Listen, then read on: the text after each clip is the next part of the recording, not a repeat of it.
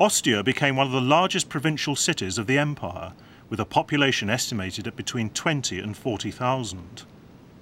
Many buildings have been excavated, mainly from the imperial period, and are fully representative of the kind of brick-faced concrete architecture practiced in the capital itself at that time.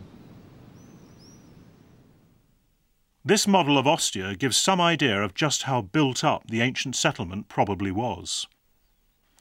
The importance of river trade is apparent in the density of riverside building and in the city's lateral spread. The layout of the centre is quite typical of the planned provincial Roman city. There were two main streets. The Decumanus Maximus ran parallel with the river in an east-west direction, and the north-south Cardo Maximus intersected it at the Forum. The Decumanus Maximus was typically paved with blocks of volcanic basalt.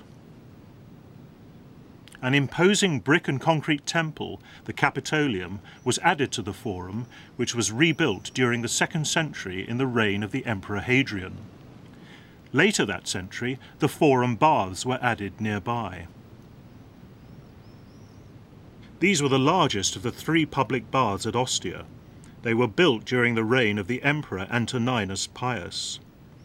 The large window frames and the marble columns which survive among the concrete residue hint at their former splendour. The clustering of warehouses on the riverfront at the north of the city reflects the central importance of shipping and grain for Ostia. There is further evidence of its importance at the Piazza of the Corporations, an urban space dominated by the city's theatre. Originally, the theatre was built at the very start of the imperial period under Augustus.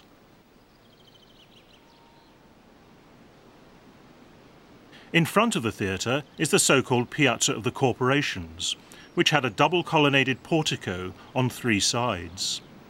There is some dispute about the piazza's function. Either traders conducted business here or they paid for the portico's refurbishment. Whatever its function, there are a number of black and white mosaic pavements in front of the colonnade's small rooms, from which much can be inferred about the system of trade in the Roman Empire, and in particular about the capital's grain supply. The modius, a container for measuring grain, is a common motif in the mosaics. Above this modius is a regular for levelling off the grain, thus ensuring a standard measure for accounting purposes. The overseas origins of many of the traders are frequently indicated. Sometimes this is by an inscription, here from the ship owners of Carthage, the most important port and trading centre of North Africa, one of Rome's richest sources of grain. This elephant could represent trade in ivory, or the import of animals for use in imperial processions. Here is a seagoing merchant ship with a dolphin on its side. A storage jar, probably containing olive oil or wine, is being carried to a riverboat with steering oars.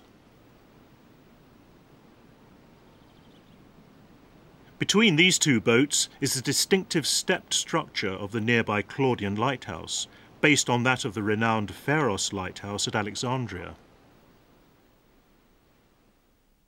The increasing traffic of large ships led to the construction by the Emperor Claudius of a large artificial harbour and canal at Portus, on the other side of the Tiber from Ostia.